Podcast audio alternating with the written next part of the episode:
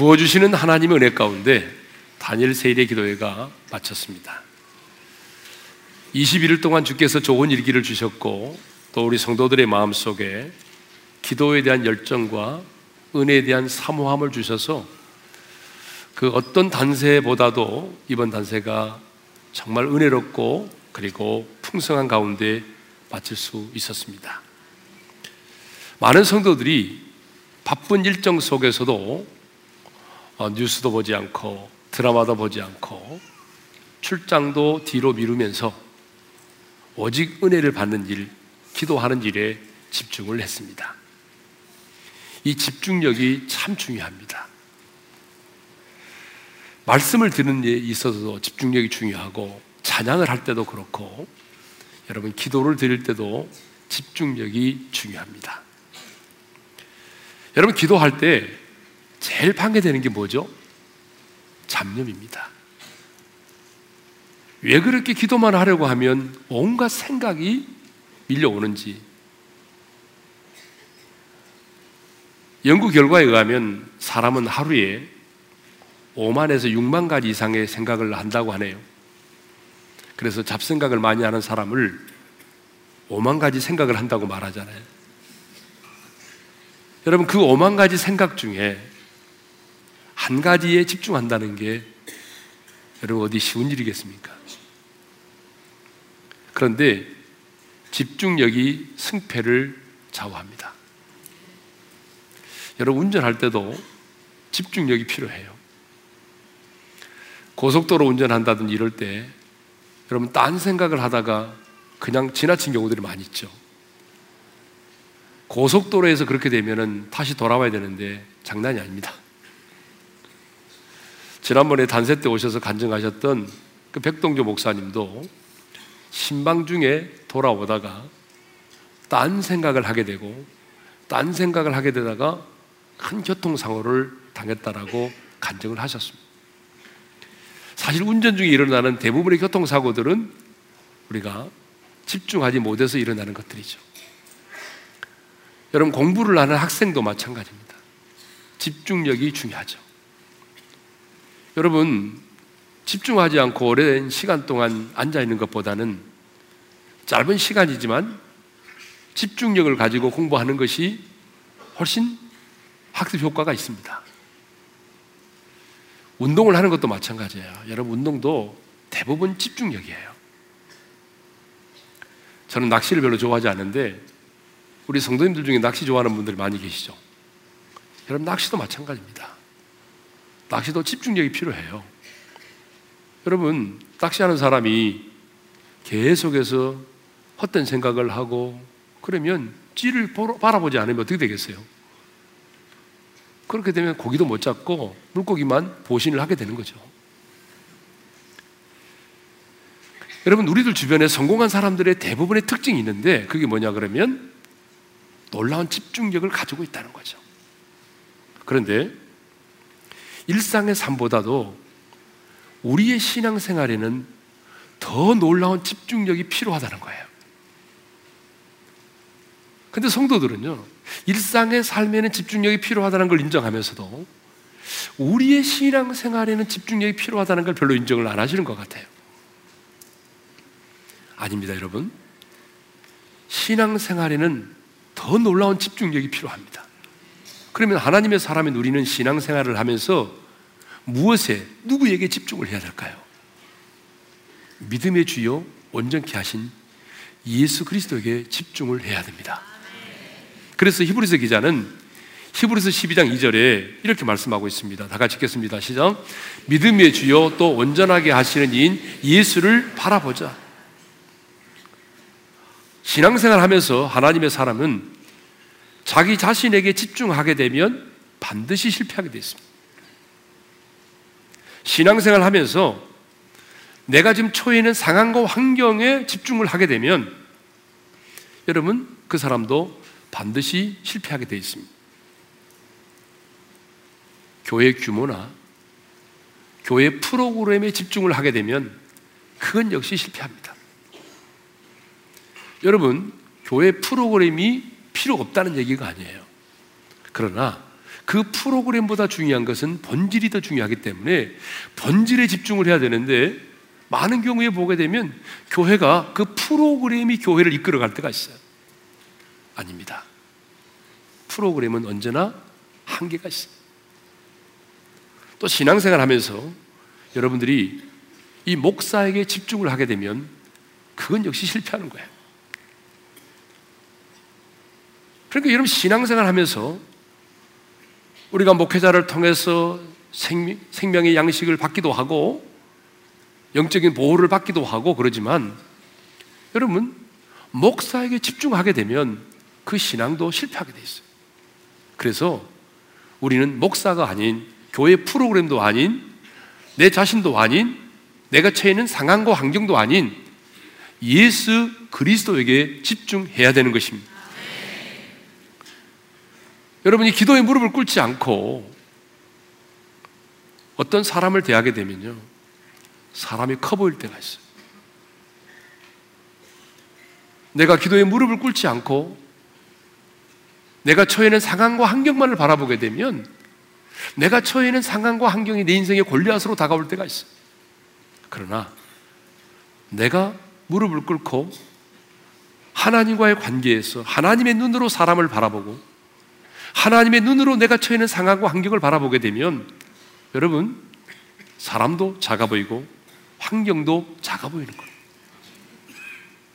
그러므로 우리는 눈을 열어서 주님을 바라볼 수 있어야 합니다. 인생의 바람이 불면 불수록 여러분 인생의 풍랑이 크면 클수록 인생의 밤이 깊으면 깊을수록 우리는 예수 그리스도에게 집중을 해야 되는 것입니다. 여러분 이것이 가장 큰 경건의 훈련인 것입니다. 경건의 훈련은 뭘 하지 않는 것이 아니라 내가 예수 그리스도에게 집중하는 것. 이것이 가장 큰 경건의 훈련인 줄로 믿습니다. 네. 자, 우리는 21일 동안 여러분의 강사님을 통해서 주옥 같은 말씀들을 들었습니다. 우리는 매일매일 정말 한 편의 드라마를 보았습니다. 어떤 분은 그러더라고요. 매일매일 목사님, 막장 드라마를 보았습니다. 자, 강사님 중에 오신 분들 중에 어떤 분은 흡입성 폐렴 구균으로 인해서 두 다리와 그리고 오른쪽 팔 그리고 왼쪽 손가락 네 개를 절단했습니다. 그런데 그 고통 중에 주님을 만나게 됐어요. 뼈를 깎는 재활 훈련을 통해서 이제는 절망을 희망으로 바꾸고 감사의 지경을 넓혀가고 있습니다.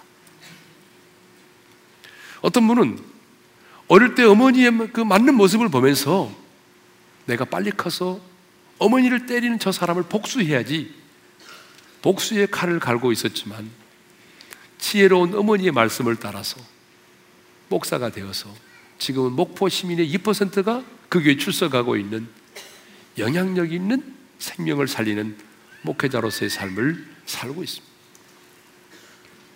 어떤 분은 의사로서 지을 수 있는 모든 죄를 다 지을 만큼 그렇게 방탕한 삶을 살았지만 주님을 만남으로 그 의사직을 내려놓고 자기가 가지고 있는 전 재산을 팔아서 가난한 이웃들에게 나눠주고 지금은 목사가 돼서 과와 노숙자들을 돌보며 섬기는 성자의 삶을 살고 있습니다. 어떤 분은 어린 시절에 왕따를 당하며 불량 청소년이 됐지만 그 청소년 시절에 주님을 만남으로 이제는 하나님의 연주자가 되어서 영혼을 살리는 축복의 사람이 되어 살아가고 있습니다.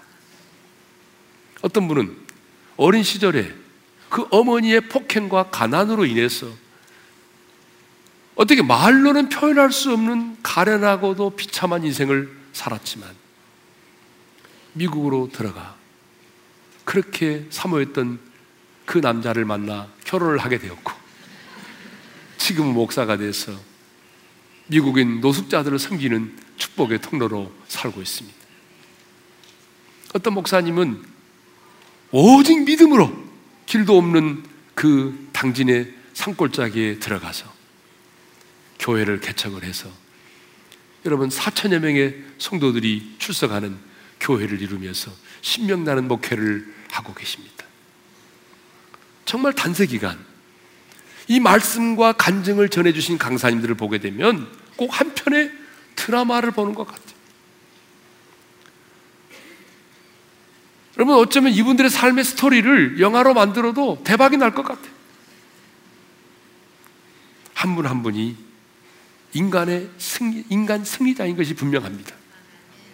그런데 여러분 중요한 게 뭐냐면 우리는 드라마 속에 그 주인공들만을 바라보아서는 안 된다는 것입니다. 그들의 그 변화된 모습만을 보아서는 안 된다는 거예요. 얼마나 힘들었을까? 얼마나 아팠을까? 얼마나 고통스러웠을까? 얼마나 배가 고팠을까? 여러분, 그분들의 삶을 동정만 해서도 안 되는 것입니다. 그분들의 삶의 열매만 보고 부러워해서도 안 되는 것입니다. 정말 중요한 것이 있습니다.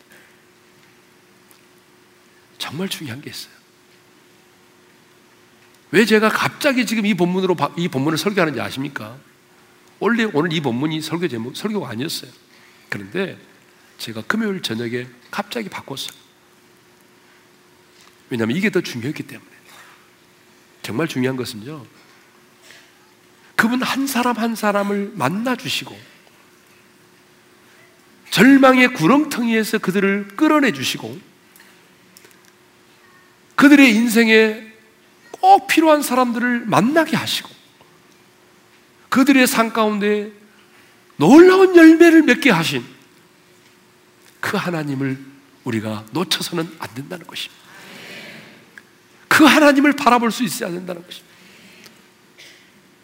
그들을 어루만지사 그 상처를 치료해 주시고 용서할 수 없는 사랑까지라도 용서할 수 있게 하시고 고난과 역경을 이길 수 있도록 힘과 능력을 주신 그 하나님. 여러분, 그 하나님께 우리가 집중하고 그 하나님을 바라보아야 한단 말입니다. 그런데 우리는 말씀과 간증을 들으면서 드라마 속의 주인공만을 바라볼 때가 많아요.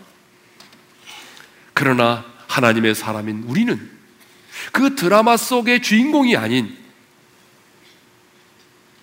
여러분 그분 한 사람 한 사람을 연출하신 연출자이신 하나님을 바라봐야 된다는 것이에요. 그 드라마 속의 주인공이 아니라 그들의 인생을 연출하신 그 하나님을 바라볼 수 있어야 되는 것입니다. 그리고 그 하나님께 집중할 수 있어야 하는 것입니다. 왜냐하면 그들 역시 하나님의 은혜가 아니고는 설명될 수 없는 사람들이기 때문입니다. 여러분 한 분 한 분 하나님의 은혜가 아니고는 설명될 수 없는 사람들이었잖아요. 근데 바울의 고백이 뭐예요? 나의 나된 것은 내가 아니요. 오직 하나님의 은혜로 된 것이니. 여러분, 그분들만이 아니라 우리 역시 하나님의 은혜가 아니면 설명될 수 없는 사람들이기 때문에 우리의 삶의 열매를 보고 기뻐하는 것이 아니라 그 열매를 맺게 하시고 여러분 그 변화를 일으키시고 우리의 인생 가운데 행하신 그 하나님 그 하나님을 바라보며 그 하나님께 집중할 수 있기를 주님의 이름으로 축원합니다. 오늘 우리가 읽은 본문도 하나님께 집중하는 것이 얼마나 중요한지를 잘 보여주고 있습니다. 특별히 영적인 전쟁에 있어서 우리가 하나님께 집중한다는 것이 얼마나 중요한 것인지를 오늘 본문이 우리에게 가르쳐 주고 있습니다.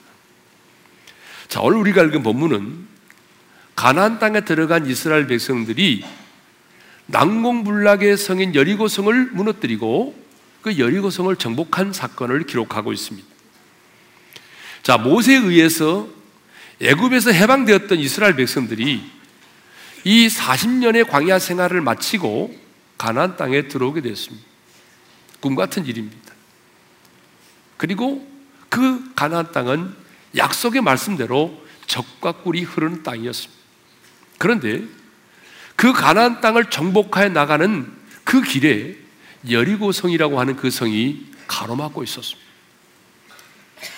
여러분, 고고학자 존 가스트 박사의 조사에 의하면 그 당시에 여리고성은요, 내벽과 외벽으로 이중벽으로 되어 있었다는 거예요. 그 외벽의 두께가 어느 정도냐 그러면 2m입니다. 여러분, 외벽의 두께가 2m면 장난이 아닙니다. 제 키를 아십니까?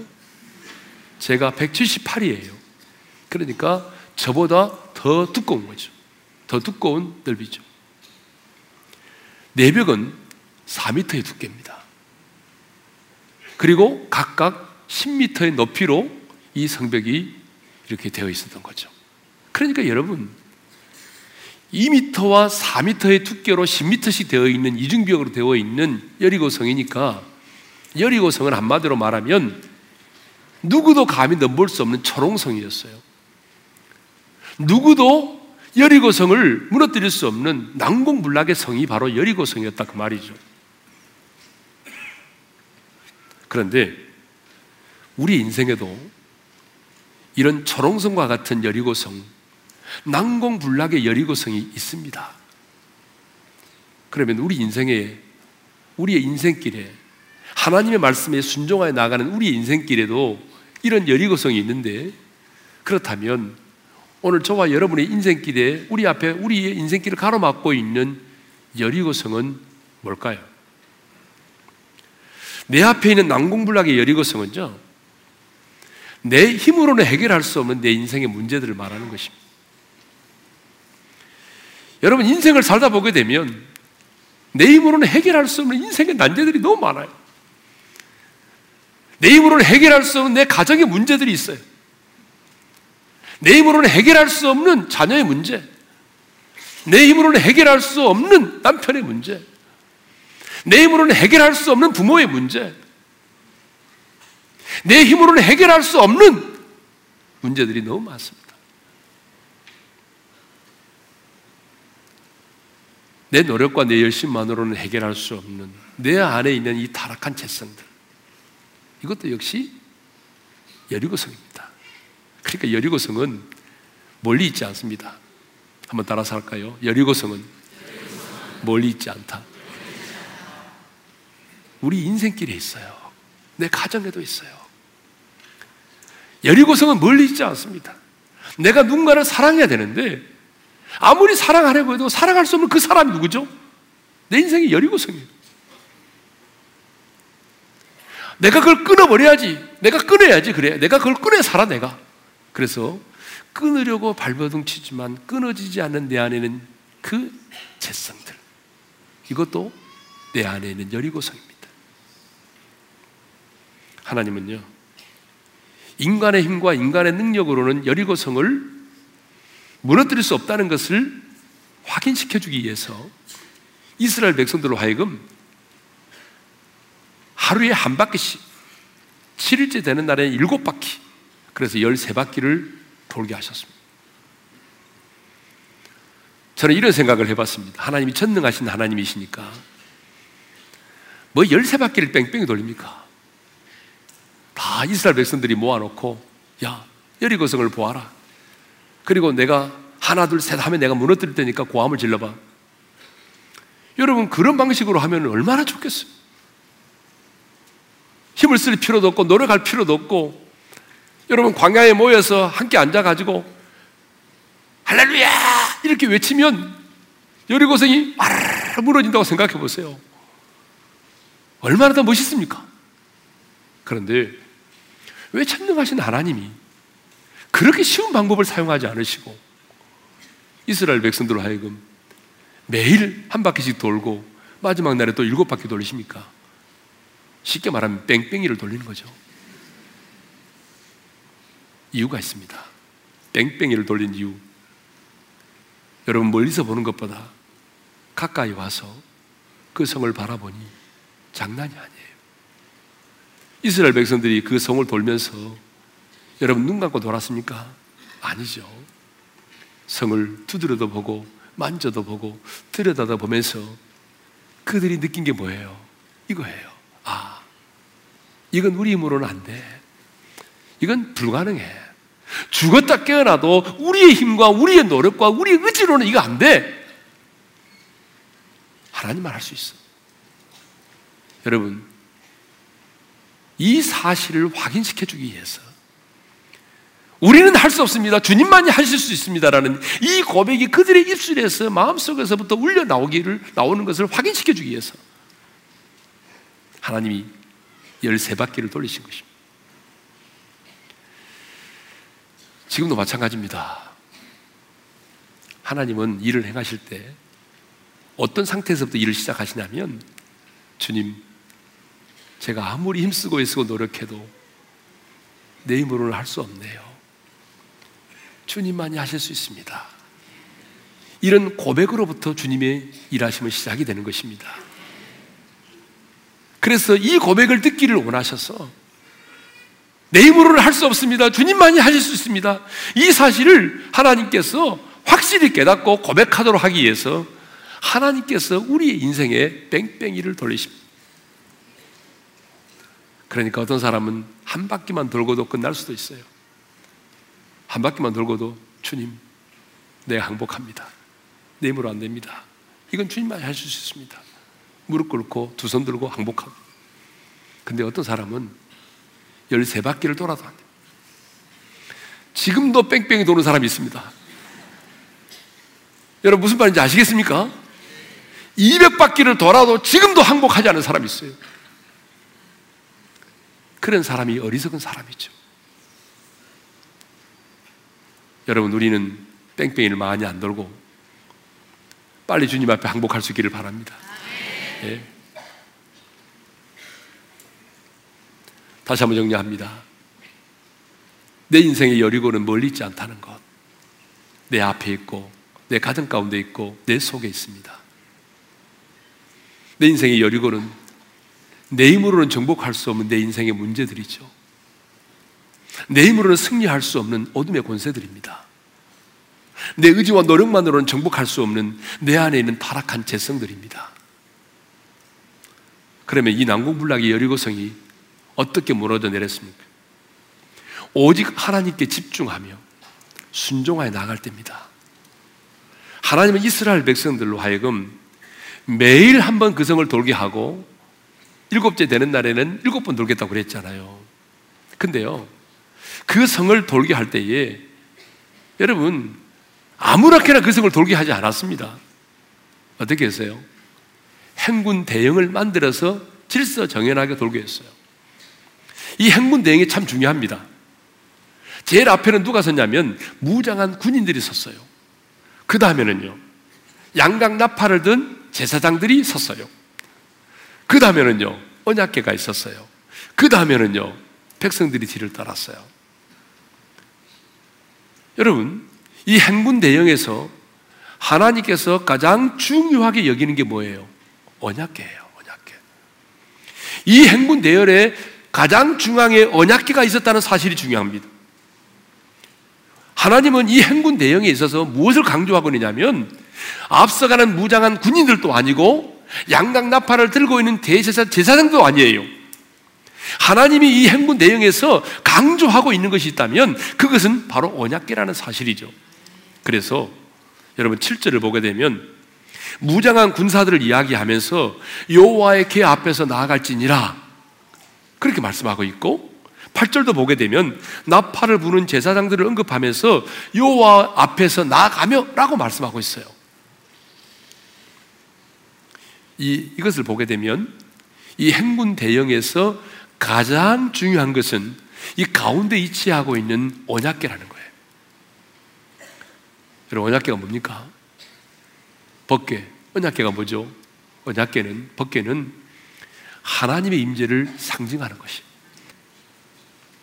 하나님의 임재를 상징하는 것이 언약계예요. 하나님은 영이시니까 눈에 보이지 않잖아요. 그렇지만 눈에 보이지 않는 그 하나님이 내가 지금 너희들과 함께 있다고 하는 것을 가시적으로 보여주는 것이 뭐냐면 언약계였어요. 그래서 이스라엘 백성들은 그 언약계를 볼 때마다 하나님이 지금 우리와 함께 하시고 있다. 라고 생각했어요. 그런데 성경을 보게 되면 이 법계 언약계가 항상 어디 있는지 아세요? 성경을 보게 되면 이 언약계는 항상 맨 앞에 있든지 항상 가운데 있었다는 걸 아셔야 돼요. 이스라엘 백성들이 광야를 행진할 때는 어디 있었습니까? 이 언약계가 가운데 있었을까요? 아니면 앞에 있었을까요? 모르세요? 내가 이렇게 하고 있잖아요. 앞에 있었어요. 네. 이스라엘 백성들이 광야를 행진할 때는 언약계가 앞서 있었어요. 그래서 여러분 요단강을 건널 때 보게 되면 언약계를 맨 제사장들이 2천 규빗이나 떨어진 앞서 앞선 거리에서 언약계를 메고 요단강에 들어갔잖아요. 왜 그런지 아세요? 왜 2천 규빗이라는 거리를 둔지 아세요? 너무 가까이 있으면은 그 이스라엘 백성들이 언약계를 볼 수 없기 때문에 그래요. 모든 100만이 넘는 이스라엘 백성들이 언약계를 볼 수 있도록 하기 위해서 2천 규빗이라는 거리를 떨어지게 만든 거예요. 그래서 이스라엘 백성들은 광야를 행진할 때 아, 우리보다 앞서 행하시는 하나님을 보았어요. 그런데 여러분 여리고성을 돌 때는 영적 전쟁을 할 때는 어떻게 했다? 가운데 있었다는 거예요. 우리 하나님은 앞서 행하시는 하나님, 우리 가운데 함께 하시는 하나님. 할렐루야. 그러니까 우리가 이 세상의 인생의 나그네 길을 걸어갈 때는 여러분 우리보다 앞서 행하시는 하나님을 바라보아야 돼요. 영적인 전쟁을 할 때는 우리 가운데 함께 하시는 그 하나님을 바라보아야 되는 거예요. 그러니까 여러분 우리가 인생길을 걸어갈 때는 우리보다 앞서 행하시는 그 하나님께 초점을 맞추고 영적인 전쟁을 할 때는 여러분 우리와 함께 하시는 그 하나님께 초점을 맞춰야 되는 거예요.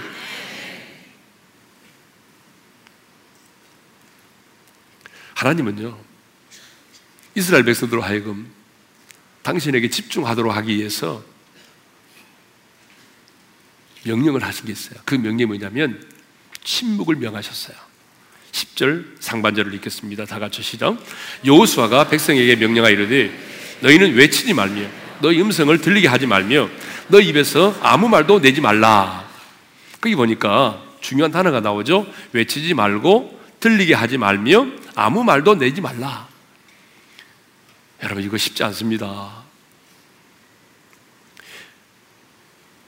이, 이 말은 무슨 말이냐면 들뜬 마음으로 왁작지껄하게 떠들거나 잡담하지 말라는 얘기거든요.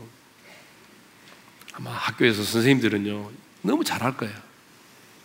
얘들아 조용히 해. 조용히 해도 잘 조용 안 합니다. 그 15명, 20명, 30명밖에 안 되는 아이들도 여러분 조용히 하라면 조용히 안 합니다. 그런데요.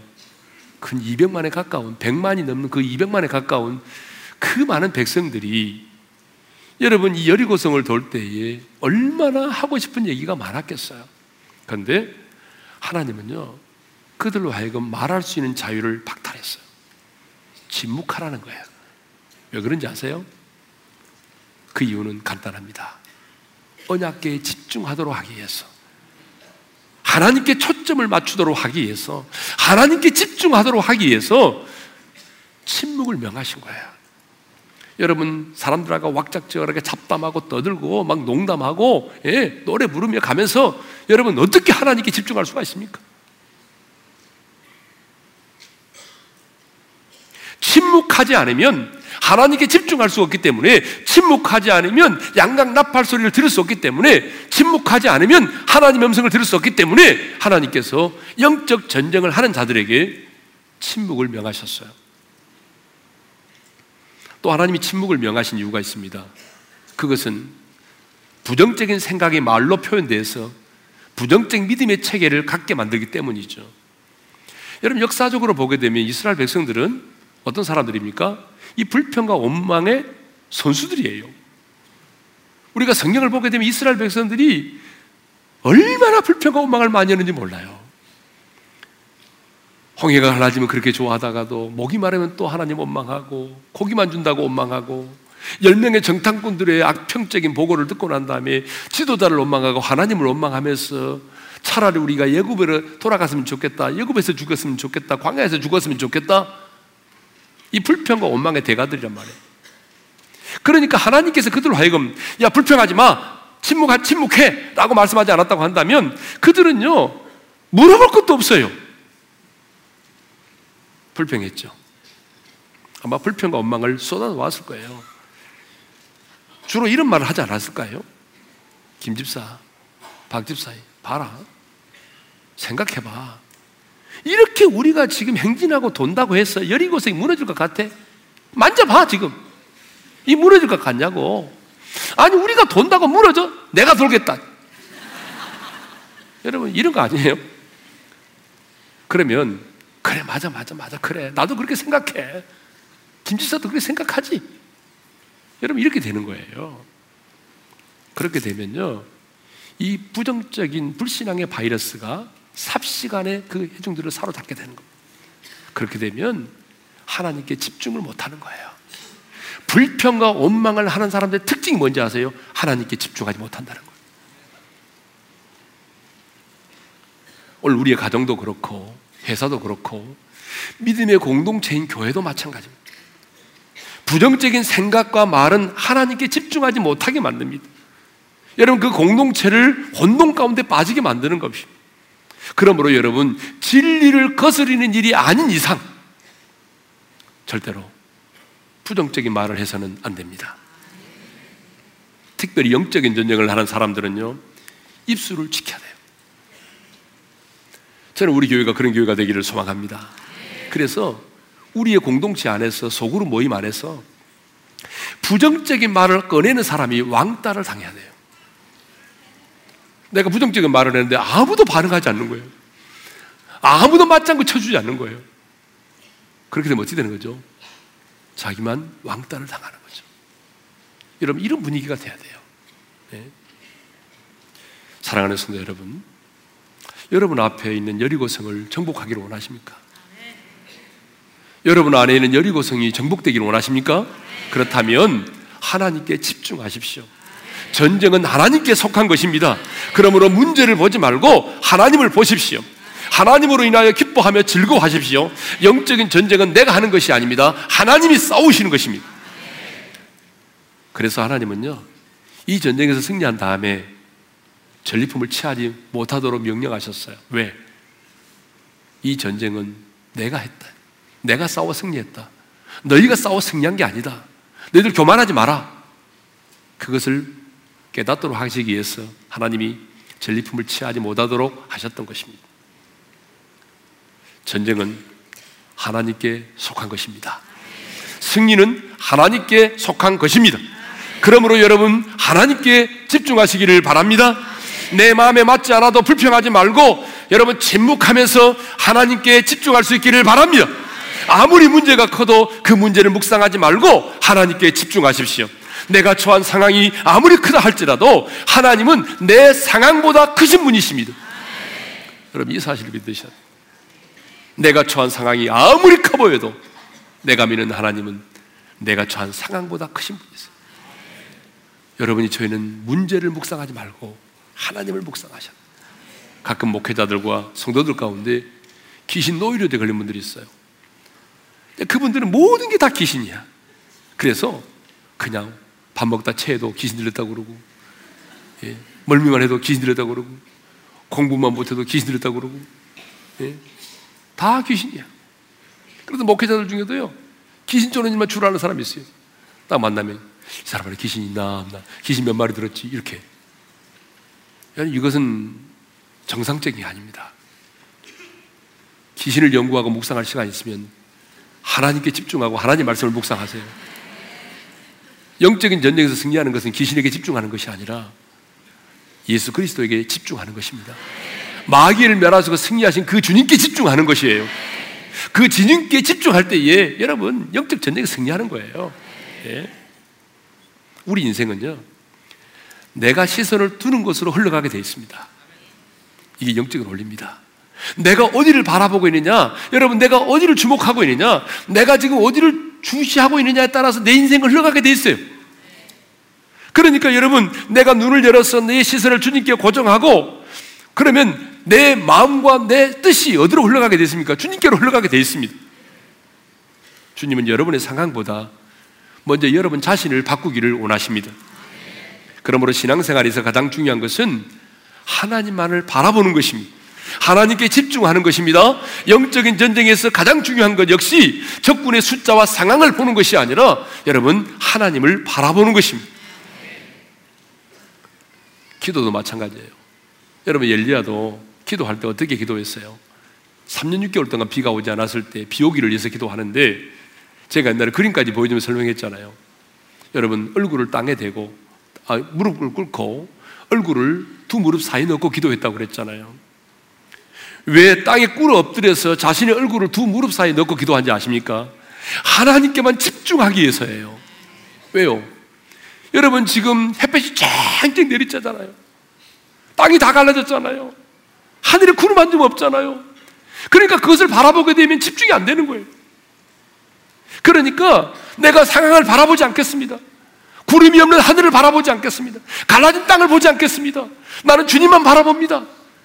주님께만 집중하기 위해서 여러분 그렇게 얼굴을 두 무릎 사이에 넣고 기도를 한 거예요. 히스기야가 벽 낫기를 위해서 기도할 때 왜 벽을 향하여 기도한지 아십니까? 그것도 마찬가지입니다. 하나님께만 집중하기 위해서.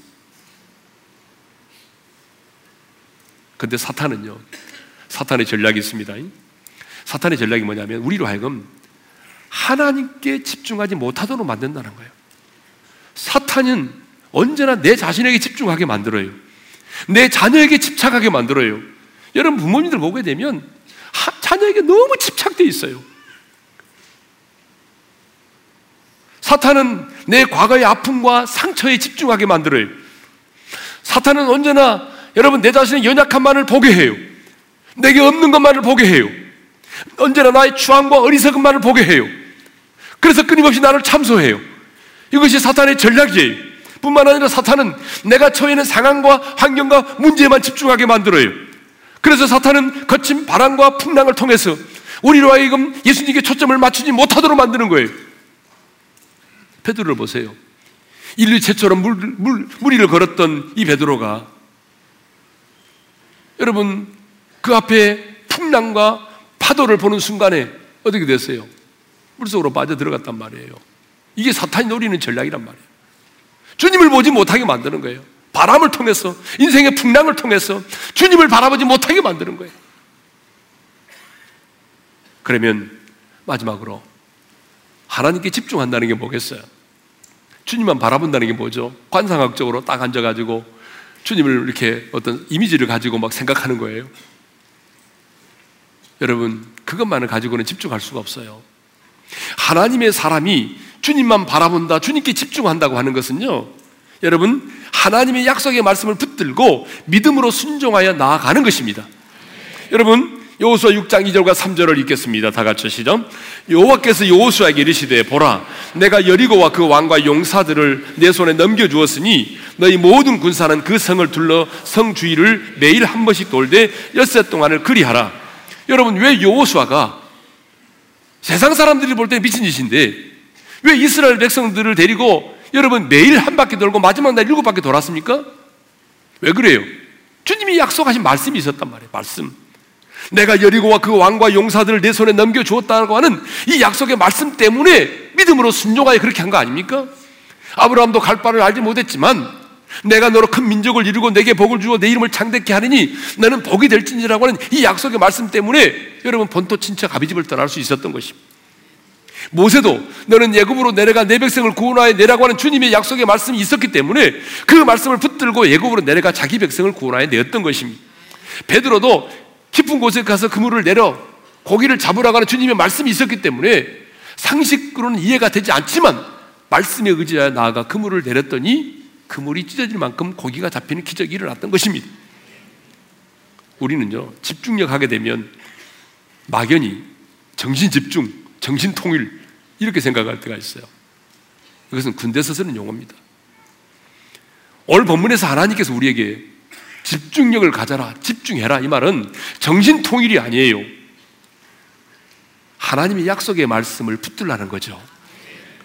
내 생각을 내려놓고 내가 처한 환경을 바라보지 않고 주님의 말씀을 붙들고 씨름하는 것을 말합니다. 날마다 그 약속의 말씀을 믿음으로 선포하며 나아가는 것을 말합니다. 여러분 이제 단세가 끝났습니다. 우리는 21일 동안 하나님께서 내게 주신 말씀을 받았습니다. 그렇다면 이제 어떻게 해야 되죠? 우리는 그 말씀을 내 마음에 새기고 그 말씀을 묵상하면서 날마다 믿음으로 선포하면서 그리고 무릎으로 승부해야 합니다. 그럴 때 우리는 우리의 삶 가운데서 일을 행하시는 하나님의 역사를 경험할 수가 있습니다. 어떤 분이 기적을 이렇게 정의했어요. 하나님의 사람에게 있어서 기적이란 무엇인가? 우리를 향한 하나님의 사랑의 표현이다. 여러분 믿습니까? 저는 이 말이 너무 와닿았어요. 우리를 향한 하나님의 사랑의 표현이 뭐냐? 기적이라는 거예요. 그렇다면 여러분, 우리를 향한 하나님의 사랑은 끝나지 않았습니다. 변함이 없습니다. 단세는 끝났지만 저와 여러분을 향한 하나님의 사랑은 끝나지 않았습니다. 그러므로 단세는 끝났을지라도 우리의 삶 가운데 하나님이 우리를 사랑하시기 때문에 그 사랑의 표현인 기적은 계속될 수밖에 없는 것입니다. 단세가 끝났을지라도 오직 하나님께 집중함으로 말미암아 그 하나님의 사랑으로 인하여 우리의 삶 가운데 매일매일 하나님이 행하시는 기적이 일어날 줄로 믿습니다. 자, 오늘 좀 한번 일어나서 찬양을 하고 싶습니다. 일어나서 나의 눈 열어 주를 보게 하시고 주의 사랑을 알게 하소서. 주님, 내 자신에게 집중하지 않게 하시고 내가 처한 상황과 환경을 바라보지 말게 하시고 오늘 나의 눈을 열어서 주님을 바라보게 하시고 주님의 사랑을 알게 도와주십시오. 이 고백으로 찬양을 드립니다. 나의 눈 열어 주를 보게 하시고 주의 사랑을 알게 하소 다시 한번 나의 눈을 열어 주를 보게 하시고 주의 사랑을 알게 하소서. 나의 눈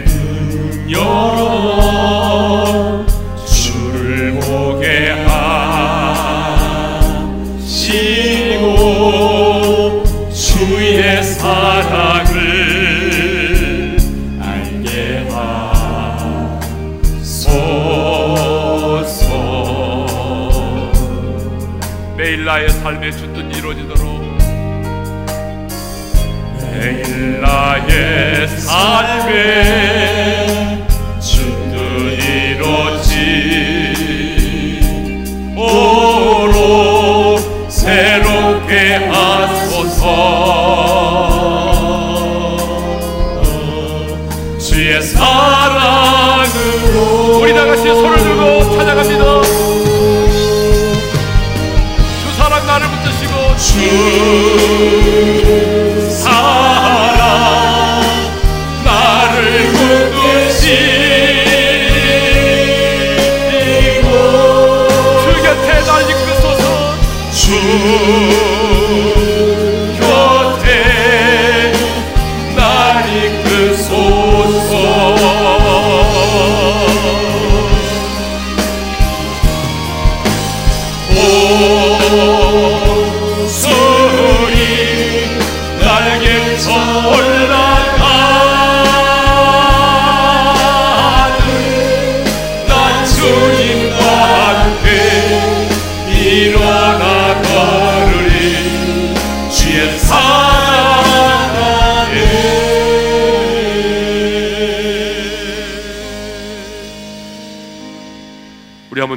주신 말씀 마음에 새기며 기도합시다 성도 여러분 하나님의 말씀에 순종하여 나가는 이스라엘 백성들의 앞길에 난공불락의 여리고성이 있었던 것처럼 우리의 인생길에도 내 힘으로는 해결할 수 없는 인생의 여리고성이 있습니다. 그 여리고성은 멀리 있지 않아요. 내 힘으로는 해결할 수 없는 내 자녀의 문제, 내 힘과 능력으로 해결할 수 없는 남편의 문제, 부모의 문제, 직장의 문제, 내 안에는 끊어버리지 못한 옛 사람의 습성들, 바로 이것이 여리고성. 하나님의 기적은 주님, 나는 할 수 없어요. 주님만 하실 수 있습니다. 이 고백으로부터 시작되는 것입니다. 여러분 이 고백을 하셨다면 이제는 하나님께 집중하셔야 돼요. 그 언약궤에 집중했던 것처럼 세상의 잡다한 소리를 끊어버리고 하나님께 집중하십시다. 문제를 바라보지 말고 사탄의 전략이 뭔지 아십니까? 여러분을 바라보라는 거예요. 우리의 연약함만을 바라보라는 거예요. 우리 아픔과 상처에 집중하라는 거예요. 내가 처해 있는 상황과 환경만을 바라보라는 거예요. 이게 사탄의 전략입니다. 그러나 우리는 눈을 열어서 승리하신 주님, 전능하신 주님, 사랑의 주님을 바라봐야 돼요. 그 하나님께 집중하셔야 돼요. 하나님께 집중한다는 것, 하나님의 말씀을 붙드는 것입니다. 그 하나님의 말씀을 묵상하는 것입니다. 그 하나님의 말씀을 믿음으로 선포하며 나가는 것입니다. 순종하여 발걸음을 내딛는 것입니다. 원리 기도할 때에 하나님, 내 인생에도 여리고성이 있습니다. 내 힘으로는 해결할 수 없습니다. 하나님만이 하실 수 있습니다. 내가 하나님께 집중하겠습니다. 문제에 집중하지 않겠습니다. 내 자신에게 집중하지 않겠습니다. 오직 하나님의 말씀을 붙들고 내가 순종의 발걸음을 내딛겠습니다. 주여 내 인생 가운데 예리고성이 무너지는 기적을 경험하게 도와 주옵소서. 우리 다 같이 주여 한번 외치고 부르짖어 기도하며 나가십시다. 주여! 아버지 하나님 감사합니다. 우리의 인생 가운데도 내 힘으로 해결할 수 없는 여리고성이 있습니다. 아버지 하나님만이 하실 수 있습니다 내 힘으로는 감당할 수 없습니다. 내 힘으로는 해결할 수 없습니다. 하나님이 내 앞에 열리고서 초롱성물 같은 열리고서 내 힘으로 해결할 수 없습니다. 하나님만이 하실 수 있습니다. 주님만을 의지합니다. 주님만을 바라봅니다. 아버지요 이제 하나님께 집중하기를 원합니다. 주님으로 인하 기뻐하며 즐거워하기를 원합니다. 내 자신을 바라보지 않고 내 아픔과 상처에 집중하지 아니하고 믿음의 뒤에 온전까지 주님을 바라보기를 원합니다.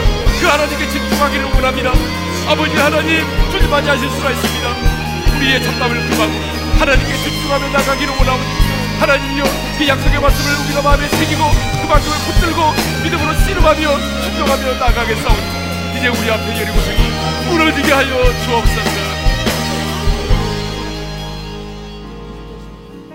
아버지 하나님 우리의 인생길에도 여리고성이 있습니다 내 힘으로는 해결할 수 없는 인생의 난제들이 있습니다.